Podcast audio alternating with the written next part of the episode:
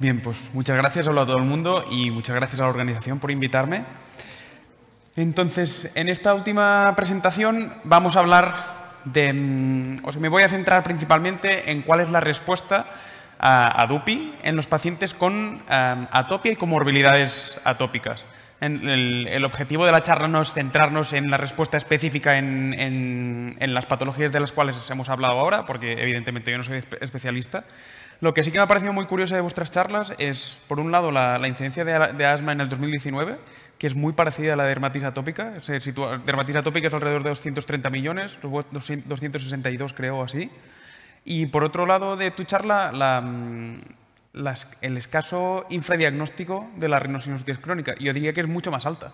Al menos probablemente en mis pacientes será mucho más alta porque no mando nadie al otorrino, aunque esté dando esta charla. O sea que probablemente después de, vuestras charlas tendré que cambiar muchas cosas. De todos modos, ¿no? Y entrando un poco en materia, ya hemos visto esta tarde, sobre todo después de la charla magistral de, Oscar, que mm, las citoquinas centrales en la respuesta T2, básicamente interleuquina 4 interleuquina 13, a través de todas sus acciones ¿no? en, los distintos, las distintas zonas de, mm, o componentes de la, de la dermis y de todas las estructuras en las cuales ah, pueden actuar, o epidermis, dermis y también en, en- en bronquios y resto de- del sistema respiratorio, pues em, justifica ¿no? la aparición de los síntomas derivados de, lo que conocemos actualmente como la inflamación T2, ¿no? todos los síntomas de rinitis, de estornudos, de asma, de lo derivado de la dermatitis atópica. Sabemos además que la patología, o la, perdón, la patogenia de la dermatitis atópica es muy plástica ¿no? y también es muy evolutiva, pero sabemos que en todos los, los estadios evolutivos de la enfermedad la respuesta T2 es central. De ahí la importancia de tener en cuenta siempre interleuquina 4 e interleuquina 13 a la hora de tratar los pacientes. ¿no? Por lo tanto, no nos sorprenderá que en la patogenia de todas esta- estas enfermedades, interleuquina 4 e interleuquina 13 sea central, si no siempre, en muchas ocasiones. ¿no? Evidentemente, no todos, los, no todos los asmas son iguales, pero en los asmas en los que el T- T2 es central, evidentemente, interleuquina 4 e interleuquina 13 lo son. Por lo tanto, ¿no? Atacar o dirigirnos contra, contra estas dos interleuquinas ah, nos podrá ser de mucha utilidad en estas tres indicaciones. De ahí que actualmente de los biológicos que tenemos disponibles en el mercado, ¿no? básicamente dupilumab y traloquinumab, el único en dermatitis atópica que también tiene indicación en estas dos, otras dos, am, en estas dos ah, enfermedades es dupilumab. ¿Por qué? Porque su objetivo, su target es interleuquina 4, interleuquina 13. En cambio, los, las los anti-interleuquina 13 traloquinumab actualmente y los que mm, posteriormente llegarán, no se prevé que tengan in- indicación en estas enfermedades, precisamente porque solo ah, tienen como target principal interleuquina 13.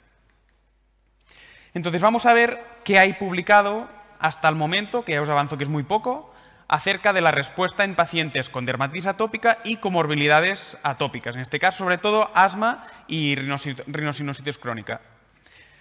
Este primer estudio, que es un, estudio, un análisis post-hoc de los fase 3 ah, de DUPI, ¿no? básicamente solo uno, solo dos, ah, café y cronos, incluye un total de 2.444 pacientes en los que se separaron según tuvieran asma, rinosinusitis crónica o asma y rinosinus- rinosinu- rinosinusitis crónica.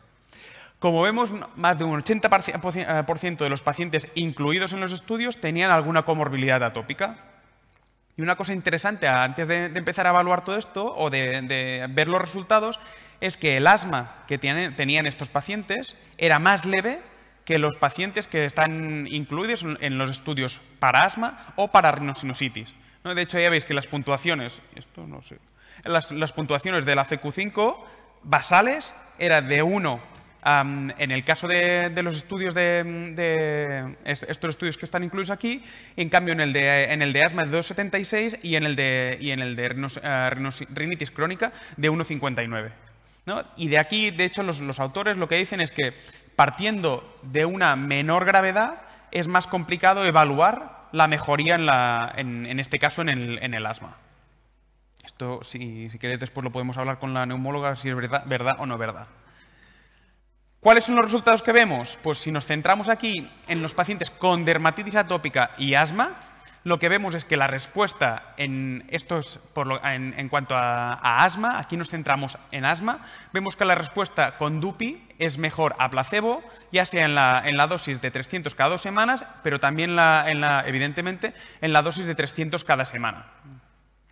Pero es que además, si nos centramos en los pacientes con asma y dermatitis atópica y vamos, a ver, y vamos a ver cómo responden de su dermatitis atópica, vemos que los resultados que obtenemos en, estas primeras gráficas de aquí son muy similares a la población general de los estudios, ¿no? a lo que ya sabemos hasta el momento, que alrededor de entre 55 y un 60% de los pacientes, si estén en, el, brazo que estén de dupilumab, alcanzan un EASI 75 a, a la semana 16. De aquí que se concluya que las comorbilidades, en este caso la atopia, no tiene influencia en la respuesta a dupilumab. Lo que me parecería muy interesante, y no he visto publicado hasta el momento, es si hay una correlación o una relación directa entre la respuesta en piel y en, pulmón, o en piel y en, la rinosinusitis. En estos estudios no, no, lo he encontrado. Y si ahora nos centramos en la patología rinosinosal, lo que vemos aquí es exactamente lo mismo. ¿no? Evidentemente hay mejoría con dupilumab respecto a placebo. ¿no? Parece que, la dosis semanal podría tener una leve mejoría respecto a la, bisemanal, pero vemos que no es, significativo. Y si nuevamente nos centramos en la respuesta a nivel cutáneo, vemos exactamente lo mismo que en dermatitis atópica. Eh, perdón, que en, el caso de, asma, que la respuesta es muy similar a la de la población general. Por lo tanto, conclusión de este estudio es que la presencia de comorbilidades no tiene influencia en la respuesta de la dermatitis atópica. Por lo tanto, se comportaría exactamente igual en pacientes con o sin comorbilidades eh, atópicas. También hay otro estudio, este es en vida real, del Hospital La Paz. es un estudio que se ha publicado este año y que incluye 13 pacientes con dermatitis atópica grave y asma. Estos pacientes, además, un 61% de los casos tenían rinitis alérgica y un 30, casi un 31% de los casos tenían alergias alimentarias. Entonces, se evaluaron los pacientes como mínimo a los seis meses. Y por un lado, lo primero que vemos es que la respuesta a nivel cutáneo es óptima, ¿no? vemos una reducción del EASI de 25 a 3, la cual cosa no nos llama mucho la atención. Y después en esta tabla también nos incluyen los valores de, la espirometría. Aquí vemos que no hay eh, cambios significativos, ¿no? tampoco soy yo experto en esto y no sé si una espirometría es lo que más información nos da o sería más interesante tener parámetros inflamatorios para saber cómo responden estos pacientes. ¿No? obstante, lo que, sí que es verdad es que estos pacientes, en relación al asma, se clasificaron según la, guía GINA. Y además, cuando estaba disponible, nos dan, o cuando está disponible, nos dan información sobre el test, sobre el ACT. Entonces, el resultado en estos pacientes es que, como veis, ¿no? 9 de los 13 pacientes presentan un asma controlado a los 6 meses y de hecho seis de estos nueve pacientes bajaron un escalón en la, escala, en la escala GINA. Además, solo en, seis, en, cinco pacientes teníamos disponibles el ACT, es verdad que no tenían uno previo, pero de, estos en los que teníamos disponibles aumentaron a una puntuación de 20 y cuatro de estos cinco a una puntuación de 25, lo cual representa un control completo. Por lo tanto, este estudio en vida real nos demuestra lo que ya sabíamos, ¿no? Aparte de mejoría en la piel, también tiene una mejoría en, la, patología asmática. Y este estudio es un estudio que se publicó creo que en el 21, si no recuerdo mal, que incluía 122 pacientes y aquí incluyen pacientes con dermatitis atópica eh, moderada y grave que además tenían asma y rinosinusitis. ¿no? Y lo que vemos en esta tabla de aquí, eh, resumen, es que hay una mejoría tanto en el asma como en las otras dos patologías. Son, mejorías significativas. Y de hecho, cuando miramos por o leemos el, artículo, vemos esta evolución de los marcadores tanto de rinosinusitis, crónica como asma, los cuales yo os puedo comentar poco porque no soy, no soy experto, experto, evidentemente, pero vemos una mejoría que se correlaciona a lo largo de la semana, que además también se acompaña de la mejoría a nivel cutáneo. Aquí nuevamente me gustaría saber si hay una relación directa entre la mejoría de la piel y la mejoría de, estos parámetros. Porque muchas veces hemos comentado, y de hecho ya se ha visto en, el estudio post-hoc, que mm, los pacientes que suelen estar muy mal de la piel no suelen estar tan mal del asma.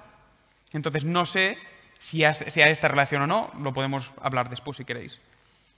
Y por último, Este, este póster que se presentó en Milán este año, lo que incluyen aquí son 347 pacientes, de los cuales casi el 60% presentan comorbilidades tanto atópicas como no atópicas. ¿No? Estas, las, atópicas ya las conocéis las no atópicas que se identificaron fue hipertensión, obesidad, hipotiroidismo, hipotiroidismo ansiedad y depresión. Y lo que vieron estos, estos autores es que al cabo de 36 meses la respuesta era igual hubiera o no hubiera comorbilidades. Por lo tanto, concluyen lo mismo que en el primer estudio, que la presencia o no de comorbilidades no dicta una, distinta respuesta al, tratamiento.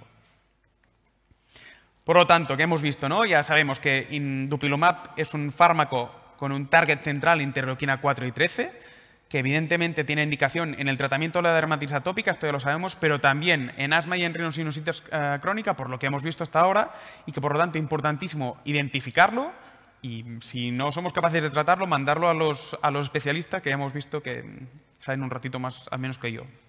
Así que muchísimas gracias.